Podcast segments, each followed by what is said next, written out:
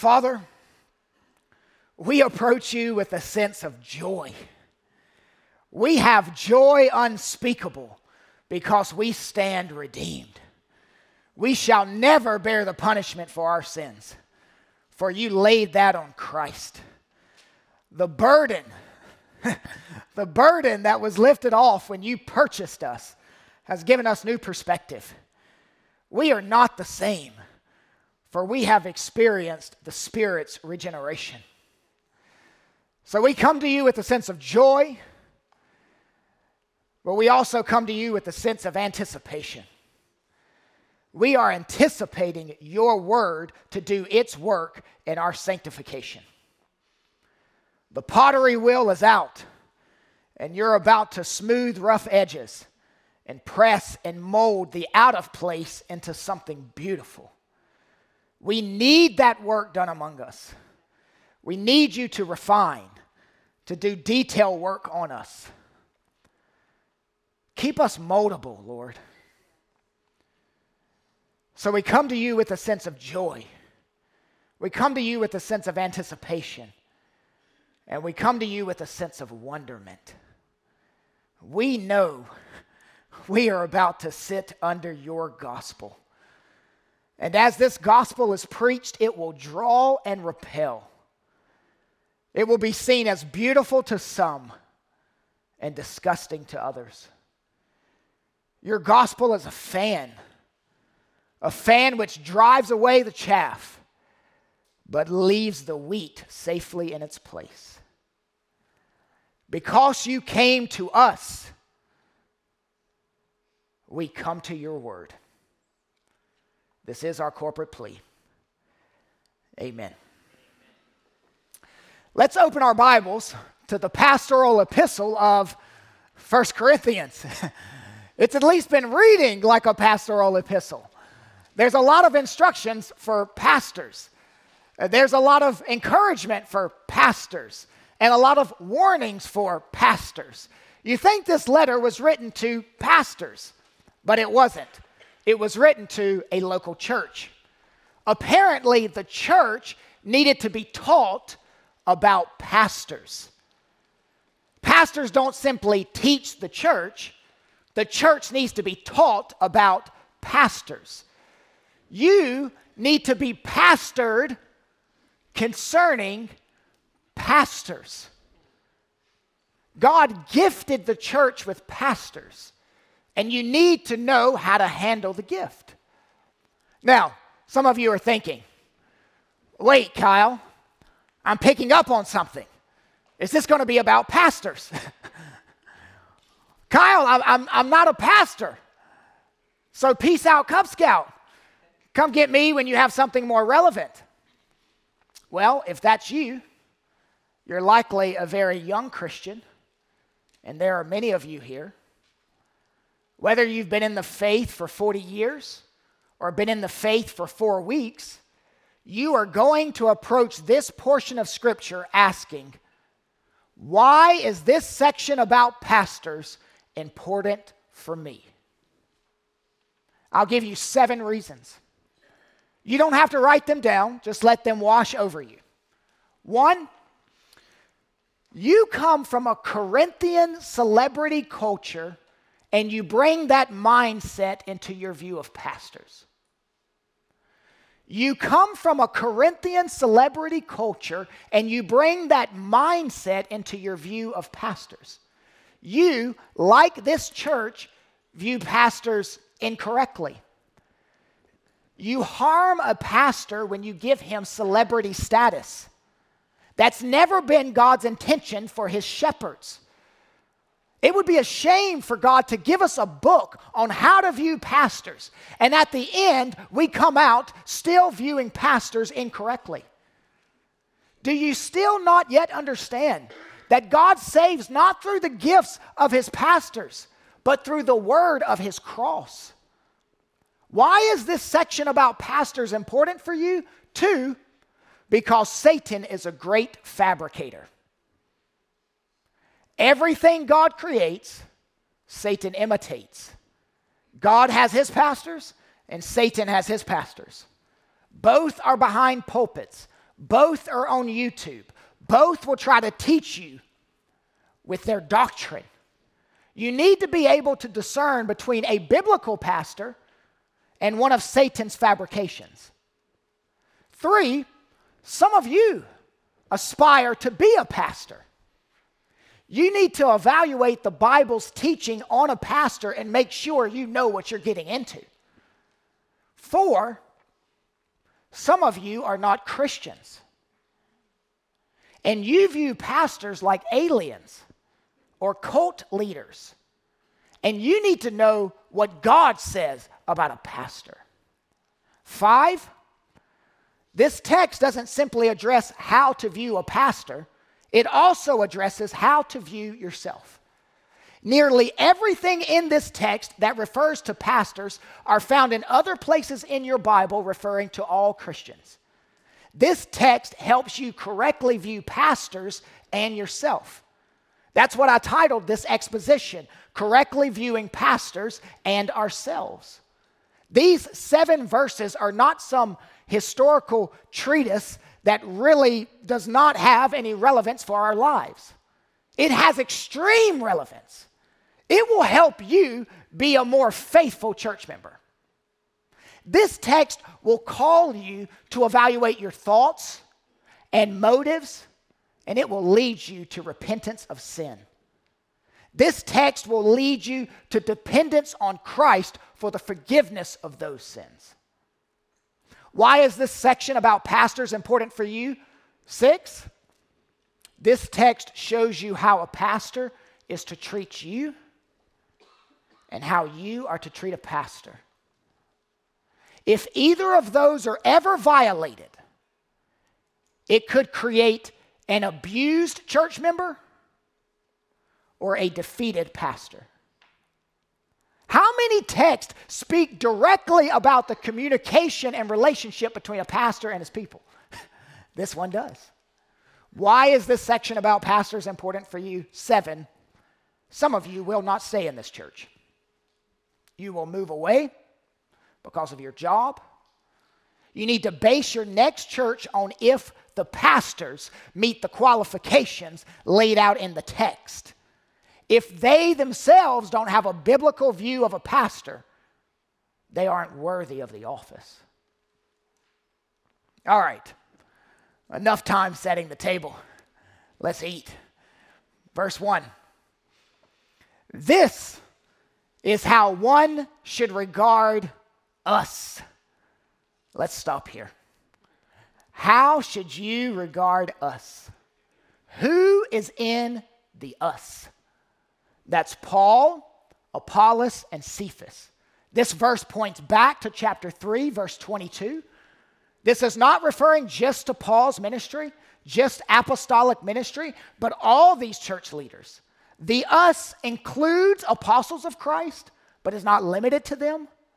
Apollos wasn't an apostle. He was a pastor. This is how one, that's the church at Corinth, should regard us, that's preachers, elders, ministers.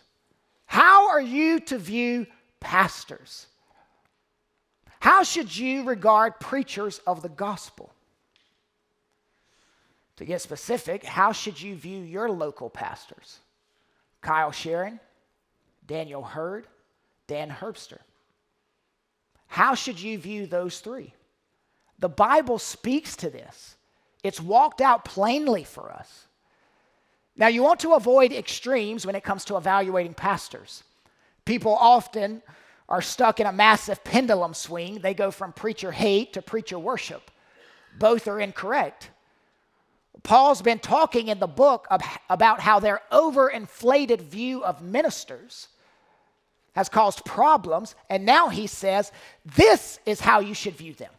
Don't view them like you've been viewing them. Regard them this way, as servants of Christ.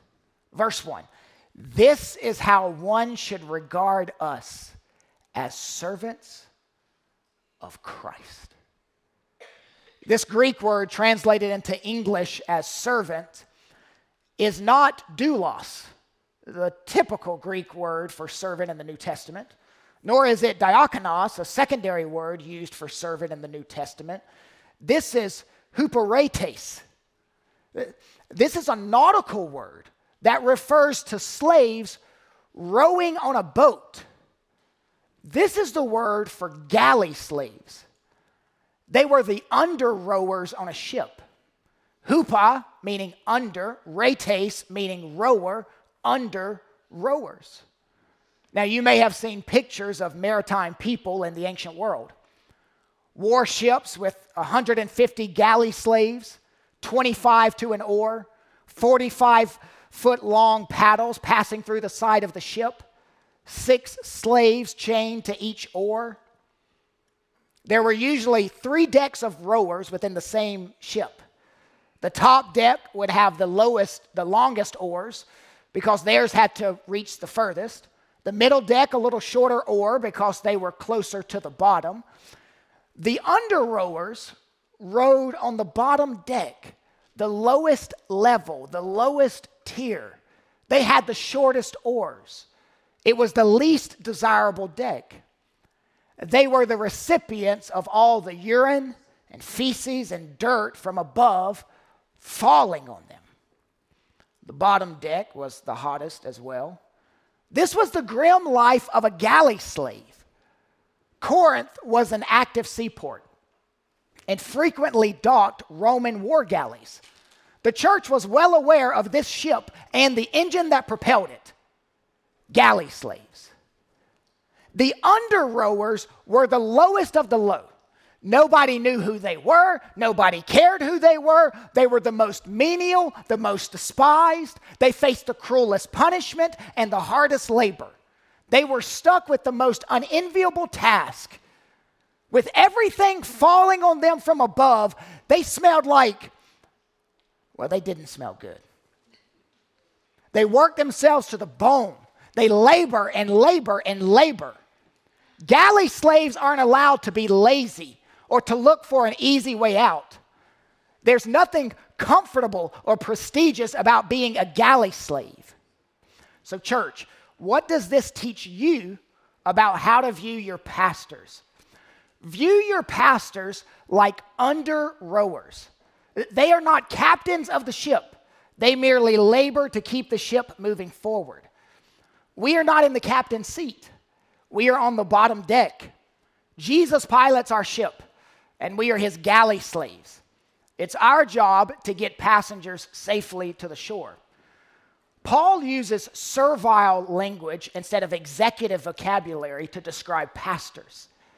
Jesus asks his pastors to be slaves for him.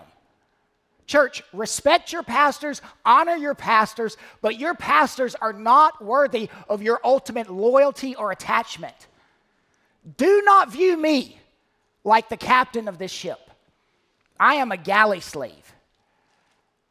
And it's here that I want to give you an application for current and future pastors. So, you want to be a pastor. That's what I thought about titling this sermon. So, you want to be a pastor. Prestigious? No. Pastoring is nothing like that. The demands of Christian leadership, pastoring a local church, is like being a galley slave. It's not meant to be glamorous.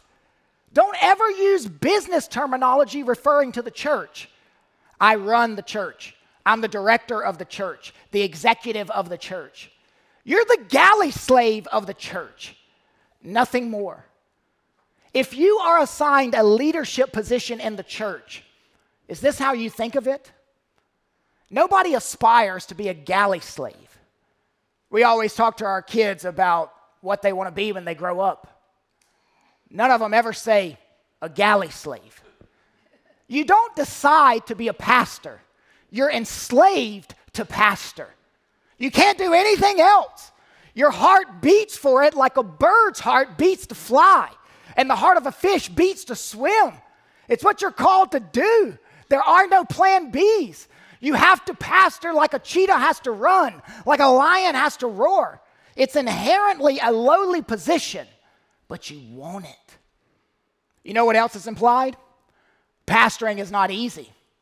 It involves sweat and hard labor. It's bottom floor, galley slave stuff. Work, work, work. I have known a few men who got into the pastorate because it was easy. They thought it was soft, cushy, comfy, and they found some little country church that allowed them to do nothing as a pastor. And just to shoot straight with you, when I first moved here, this was everywhere in the area. Men giving the pastorate a bad name by being lazy.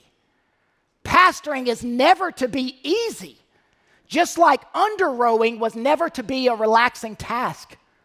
The day that pastoring becomes an easy job is the day that it ceases to be biblical pastoring. Pastor, are you tired? Good. You're supposed to be tired. Keep on rowing. You say, wait, wait, wait, wait, wait, Kyle. Maybe you should be a little more sensitive to pastors and their possible burnout from working too much. Well, that may have been a problem with previous generations of pastors. They've worked themselves into the ground. But I'm not seeing that with pastors in our day. No, pastors in our day need to be told to work harder. I remember when I first hired Daniel Hurd, and some of my pastor friends would call me, and then they would ask, How, how's it working out? And I said, he works harder than I do. I used to always be the last one to leave. Now he is. And then they'd ask, could I get his number? And then I'd hang up on him. And I don't hesitate telling you any of that. You need to know your pastors work long and hard to shepherd you. A pastor must work harder in the study than farmers in the field. A pastor must labor in prayer with greater intensity than a small business owner labors to get his baby off the ground. A pastor must labor to bring his people to maturity in Christ. Future pastors, spend and be spent for your flock. Verse one, regard pastors this way as servants of Christ, that's galley slaves. And then Paul couples it with another description, and stewards of the mysteries of God. What is a steward? Are you thinking of some British butler? Perhaps an attendant on an airplane? A first century Roman steward was a house manager. He supervised the property, fields, vineyards, finances, and the slaves. However, he himself was a slave. He was simply the head slave. The master of the house picked one trusted slave and put him in charge of the household. He is the chief slave. The house is managed by him. He's given some authority.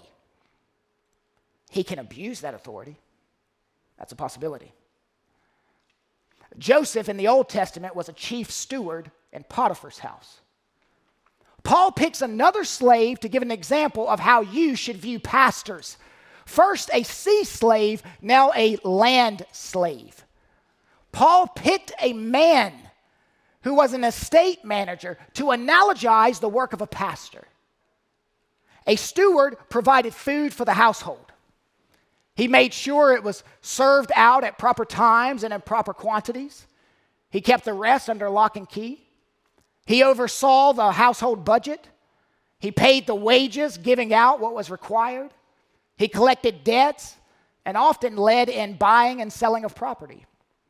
Every Corinthian knew what a steward was. All the wealthy had them. Masters would leave them in charge when they went on long trips. Everyone in this local church knew what a galley slave and a steward were. Paul did not have to invent these categories. The Corinthians saw them all the time.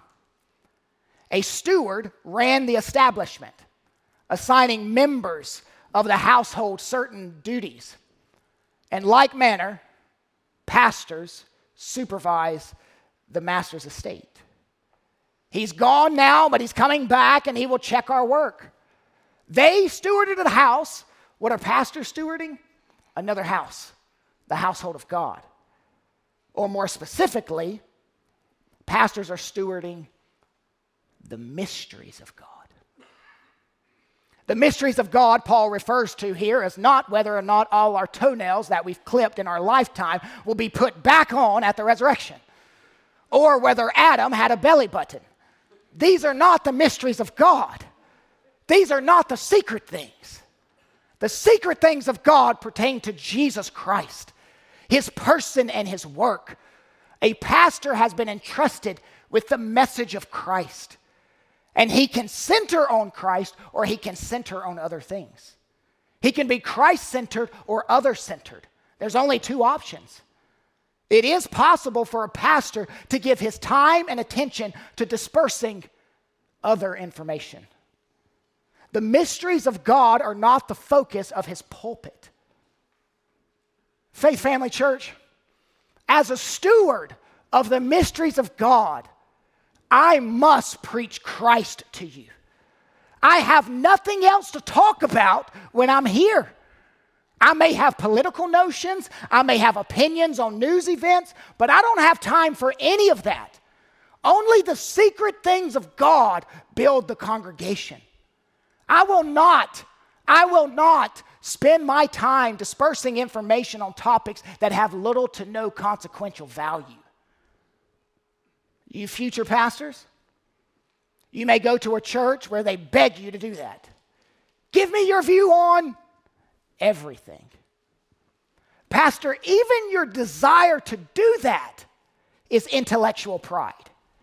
You're not happy unless you can express your opinion on absolutely everything. No.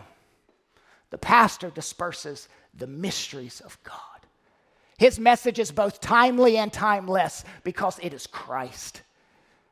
It is not only the person and work of Christ, but also the implications of Christ. This is not a popular message. It was not created by interviewing focus groups or polling citizens.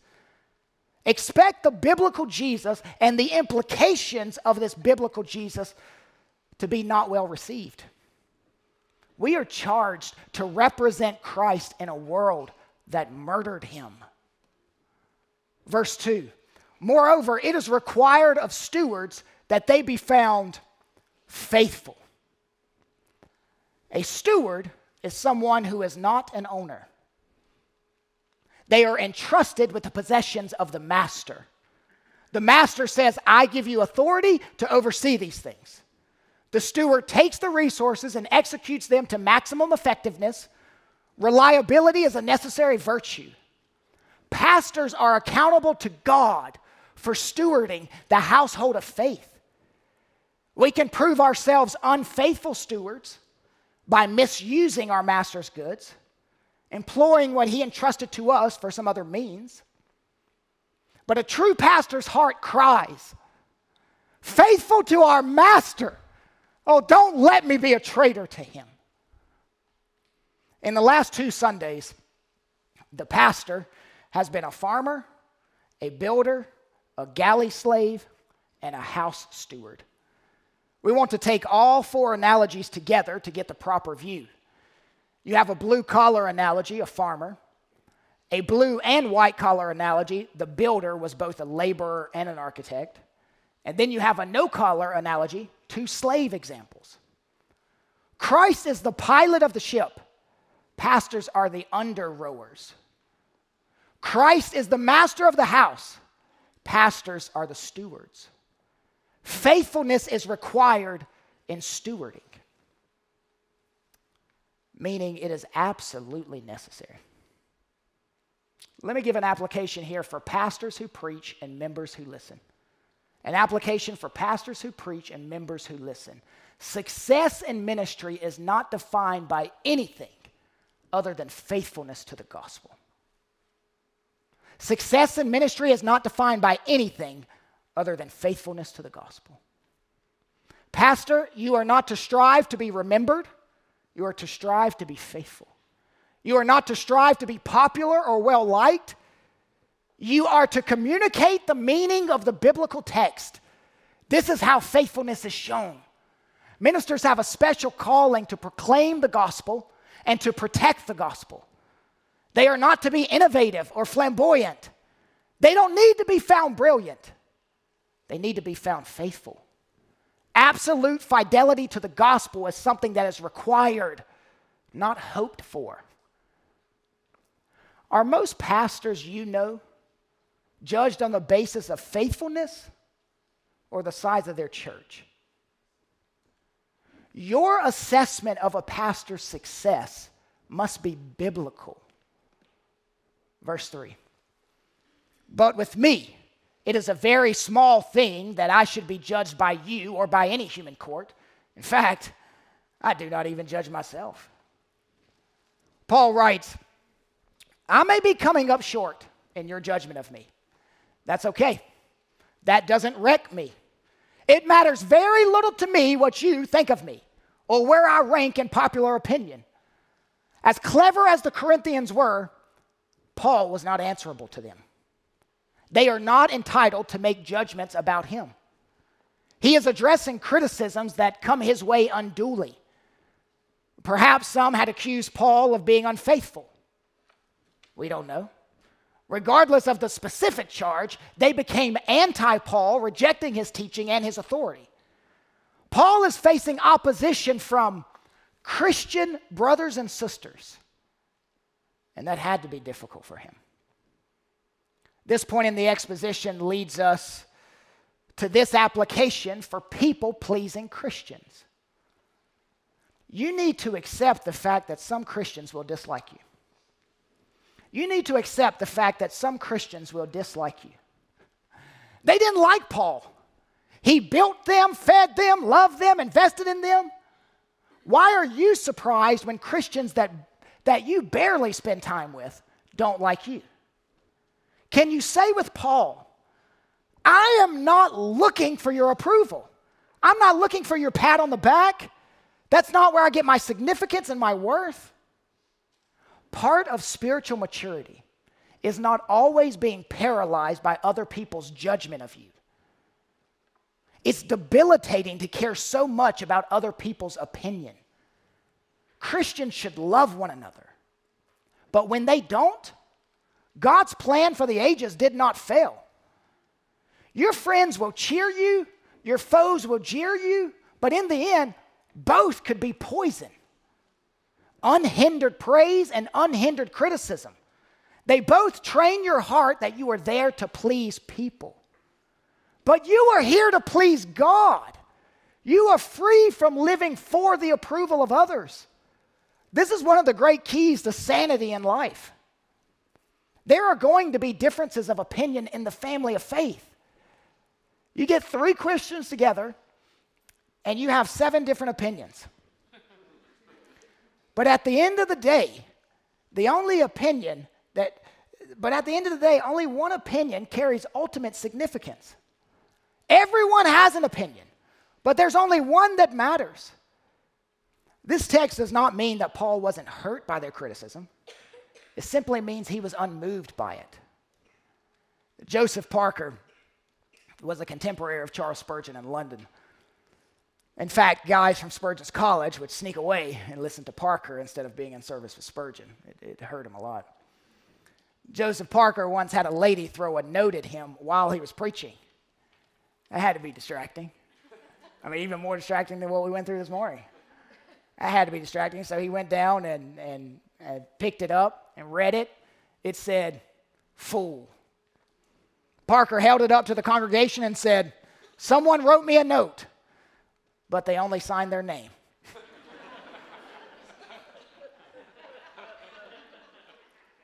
In essence, this is what Paul effectively said to the church at Corinth and what every pastor needs to say to his local church. I will be your servant, but you will never be my master. I will be your servant, but you will never be my master. We had an application for people-pleasing Christians, now an application for people-pleasing pastors. Paul's master is not the Corinthian congregation. It is Jesus. And he clarifies to them, ultimately, I don't answer to you. I answer to God. The approval of God means everything.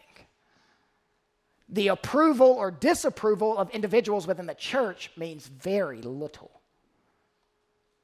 A church that hasn't properly been trained on how to treat and view their pastor can kill him with a thousand small requests. I have pastor friends who allow their church to do this to them. And I keep telling them, you're going to break. You have to train your people not to bring those little things to you. When you allow the church to play master, you find they are a cruel and never satisfied master. Now, let me stop here and say, it is a pleasure to pastor this church. You, you model what a church should be so gloriously. I love, I love shepherding you. Thank you for living out this text before I even preached it. Not only did Paul sometimes find himself standing in the court of Christians, he also found himself standing in the court of the world. Verse three, but with me it is a very small thing that I should be judged by you or by any human court. Paul stood before a lot of secular courts, facing false accusations. He eventually arrived at the point where he said, no human judgment is final. Whatever they decide here is not final. God will overthrow it in the end. Human verdicts carry no weight with God. Context, verse three, but with me it is a very small thing that I should be judged by you or by any human court. In fact, I do not even judge myself.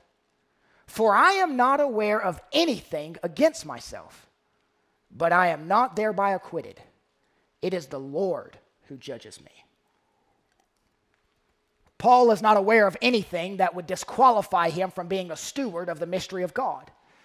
He's evaluated his life and ministry and sees no serious sin or deficiency. As far as he can assess himself, he's been faithful to the service of the Lord. He's been a faithful farmer, a quality builder, a hardworking galley slave, and a good house manager. He's not saying he's sinless. He's saying his conscience is clear. He sleeps well, but that doesn't make him innocent. He recognizes he can have a clean conscience, but his conscience could be wrong. Just because he feels blameless doesn't make him blameless. For I am not aware of anything against myself, but I am not thereby acquitted. Paul doesn't just care less about human evaluations. He doesn't even value his own evaluation. His own judgments do not even matter. He's deflating any impression that he is being arrogant. He confesses, just because I think I'm innocent doesn't make me innocent. I could be grossly ignorant. My self-evaluation could be way off. Paul concedes, just because I think I'm faithful in ministry doesn't mean I am. His own subjective assessment of his ministry could be off.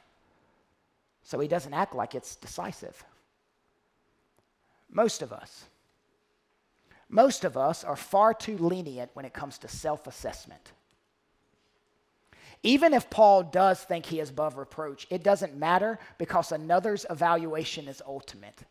He says, it is the Lord who judges me. This is Paul's way of saying, I am not the final judge of me, and neither are you. Which leads us to this. There is freedom in knowing who your ultimate judge is. There is freedom in knowing who your ultimate judge is. This is both a reminder of human accountability and a liberating release from being captive to the opinions of others. Paul doesn't play God nor allow anyone else to play God. You don't see this situation clearly. I may not see this situation clearly, but I know one who has eyes of fire. He sees it perfectly. There is only one true judge. Now, there are four courts in the book, four judgments in the book. Did, did you catch them? The world's judgment, that's the human court. The Christian's judgment, that's the church at Corinth's court, lobbing all sorts of accusations at Paul. The third court is your own court. Paul saying he doesn't judge himself. He knows he's an imperfect judge. And then finally, God's court, the judgment of God. Paul tells the church, God will determine if I was faithful, not you. The final evaluation of a pastor's faithfulness belongs to God and God alone. Only God can properly evaluate the worth of a ministry. Now, allow me to take a quick sidebar with you. I want you to notice that Paul refused to engage in constant introspection and perpetual hand-wringing. There is a healthy spiritual evaluation of yourself, and then there is an unhealthy introspection. Too much introspection can negate usefulness, constantly overanalyzing every action. And certain personalities can terrorize themselves with this. When you are constantly looking inward, you can't look to Jesus and say, I rest in your evaluation. In your evaluation alone. Verse five, therefore do not pronounce judgment before the time, before the Lord comes, who will bring to light the things now hidden in darkness and will disclose the purposes of the heart. Then each one will receive his commendation from God. Paul says, if I'm wrong, the Lord will make it known at the second coming. Evidently, the Corinthians, the Corinthian church launched frivolous, rash criticism after frivolous, rash criticism at Paul and the other pastors. And Paul says, hey, th- don't jump to conclusions with your judgments before all the evidence is in. Don't write me off. You're judging too prematurely. You're hasty in your conclusions. Faith Family Church, concerning your pastors, you must refrain from standing in judgment over them. The Lord will. Learn not to rush into making judgments without knowing all the facts. Inflating or deflating reputations based on mere hearsay. Verse five, therefore do not pronounce judgment before the time, before the Lord comes. On the last day, when Jesus comes back, when we see our Savior, on that great day, judgment will accompany revelation. His judgment will expose everything. Verse five says, he will bring to light the things now hidden in darkness, and he will disclose the purposes of the heart. This is true of pastors, and it's equally true of all Christians. God will evaluate our inner motives. He will expose, bring to light things that we couldn't know or see, the inner recesses of your thoughts. He will wade through the seething swamp of sin that is our hearts and throw stuff on the banks. Things presently unknown to us will be fished up. This image, it's a word picture. It speaks of painstaking and meticulous scrutiny. God really knows your heart. You don't. There are heart motivations we cannot measure. Verse, the end of verse five, then each one will receive his commendation from God. The ultimate praise comes from God. God doles out rewards. Leave it in his hands. Some of you have been in churches where a deacon board or a committee or some group or board, those things we don't have in this church, have heard a pastor, and it scared you just seeing it from a distance. Comfort your heart with this truth, friend. God doles out rewards. Nothing will go unrewarded. The pastor's labor was not in vain. Rewards in the future will not be based as much on what we did, but why we did it. It seems motive is key. Verse six. Paul says, I have applied all these things to myself and Apollos for your benefit, brothers, that you may learn by us not to go beyond what is written, that none of you may be puffed up in favor of one against another. Paul moves here from the defensive to the offensive. I have applied all these things to myself and Apollos for your benefit. What are these things? What does he mean by these things? Everything taught in the previous three chapters. Paul informs, I have used myself and Apollos as illustrations. We are examples of church leadership. We don't make up all church leadership throughout the ages, but I put us as examples. I put blue jean overalls on Apollos and me to show you how pastoring is like farming. I put yellow hard hats on Apollos and me to demonstrate to you how pastoring is like building. I put an oar in my hand and Apollos's to show you how pastoring is hard, non-flashy work. I put a head steward name tag on Apollos and me to demonstrate how pastoring is like estate managing. Verse six, that you may learn by us not to go beyond what is written. This church is not to go beyond what is written. What was written? Well, I think it's this. Up until this point in the book, Paul's mentioned five or six different Old Testament texts. Two from Isaiah, one from Jeremiah, one from Job, one from the book of Psalms. He could be referring to the cumulative force of these quotations. This letter was read publicly in one sitting and, and would have caught the Old Testament, and, and they would have caught the Old Testament quotations as they were given. Don't go beyond these five or six Old Testament quotations. Don't go beyond the Old Testament. Don't go beyond Scripture. If the Bible doesn't say it, don't say it. We don't need independent gurus spewing nonsense. Scripture must remain the final authority, the metaphorical Supreme Court of the church. God has given us, God has given us sufficiency in His Word. We don't need to go beyond it. This church had a tendency to go beyond Scripture, to okay some things Scripture did not okay. They were judging pastors in ways that Scripture did not permit.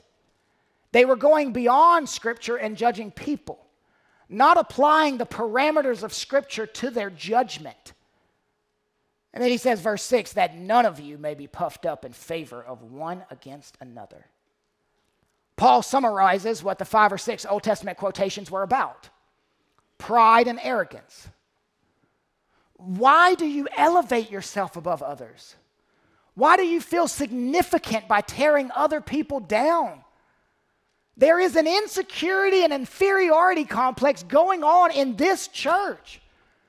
This word, puffed up, comes from the Greek word bellows, which was a collapsible device used for pumping air into something. Why are you puffed up, inflated, flaunting yourself over other people? They had fat heads. Your, your arrogant claims of wisdom and rhetorical skill are inflating you, pumping you with air. You're like a, you're like a puffed up bullfrog. Ellsworth says, pride is never more sickening than when it shows up in the life of a Christian. It's totally out of place there because it contradicts the teaching of grace. Grace produces humility. The fall has given us too high a view of ourselves and too low a view of others. To drive the point home, Paul asks some humbling questions. Verse seven, for who sees anything different in you? What do you have that you did not receive? If then you received it, why do you boast as if you did not receive it? The right question can make all the difference. And these are heart-altering questions. And Lord, may you alter our hearts by these questions. Paul pulls three sharp arrows from his quiver and shoots his target dead center. Three questions. Who, what, why? Who? Who sees anything different in you? They were full of pride, congratulating themselves on their spiritual insight, their gifts. They were a proud church, a prestigious church, and a problem church. Paul puts his finger on the problem. Disgusting arrogance and pride are the root of all of this. Who sees anything different in you? What do you have that you did not receive? What do you have to be proud about? Self-congratulatory behavior is disgusting. It's off-putting and unbecoming of the Christ we serve. You are responsible for the, you, you are not responsible for, for the production of these gifts. You, you possess some gifting. But did you create it? Who, what, why? If then you have received it, why do you boast as if you did not receive it?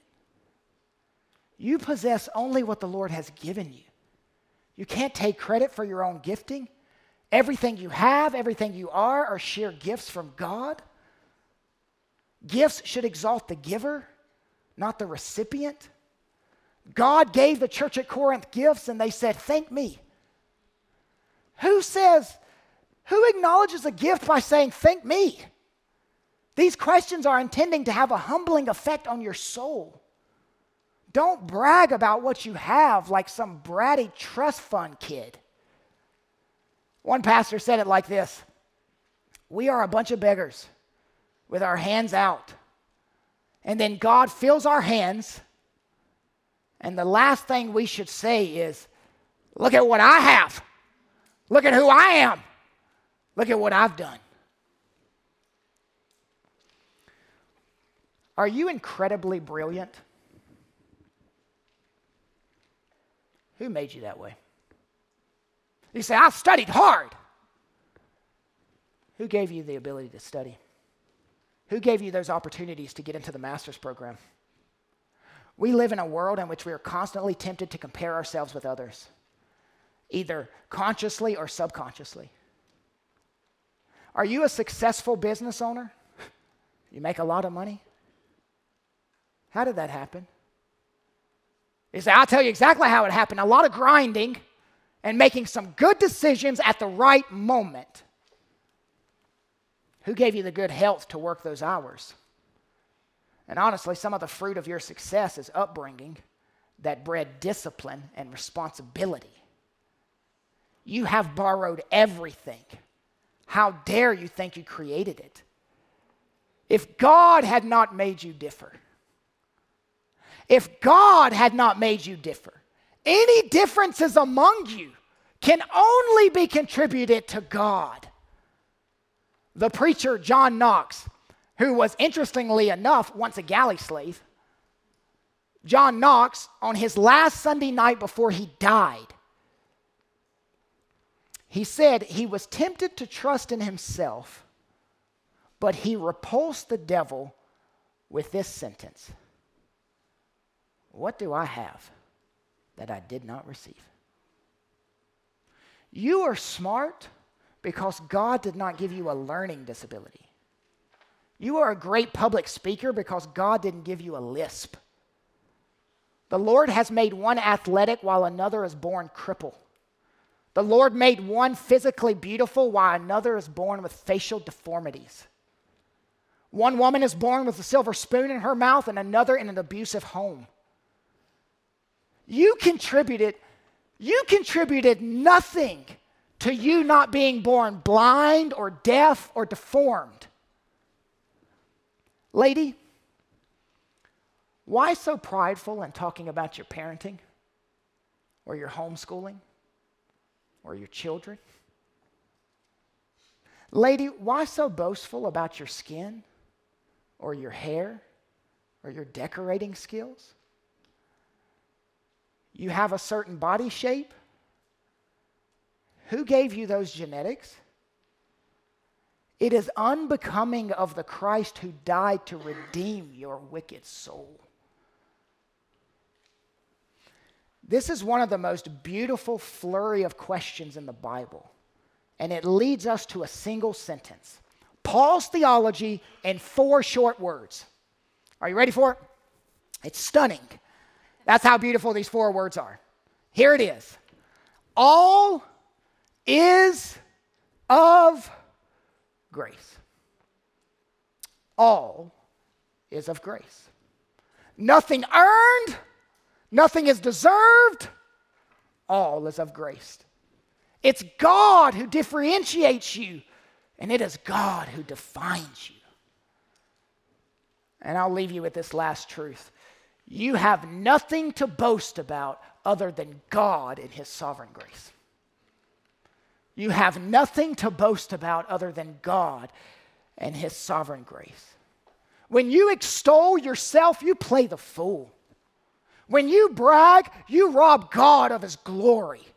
When you take credit, you boast in front of a God who made every cell in your body. Augustine, Augustine used this text often in proclaiming the, the total depravity of man against the Pelagians. He knew that the word taught there is nothing good in us except what we have received from God. Father, we repent of our sin of pride. We are arrogant. We take credit, credit for gifts you have given us. We look down on others. We judge, and not in biblical ways. We judge like these Corinthians, outside the perimeters of Scripture. We plead the blood of Christ over our sin. Amen.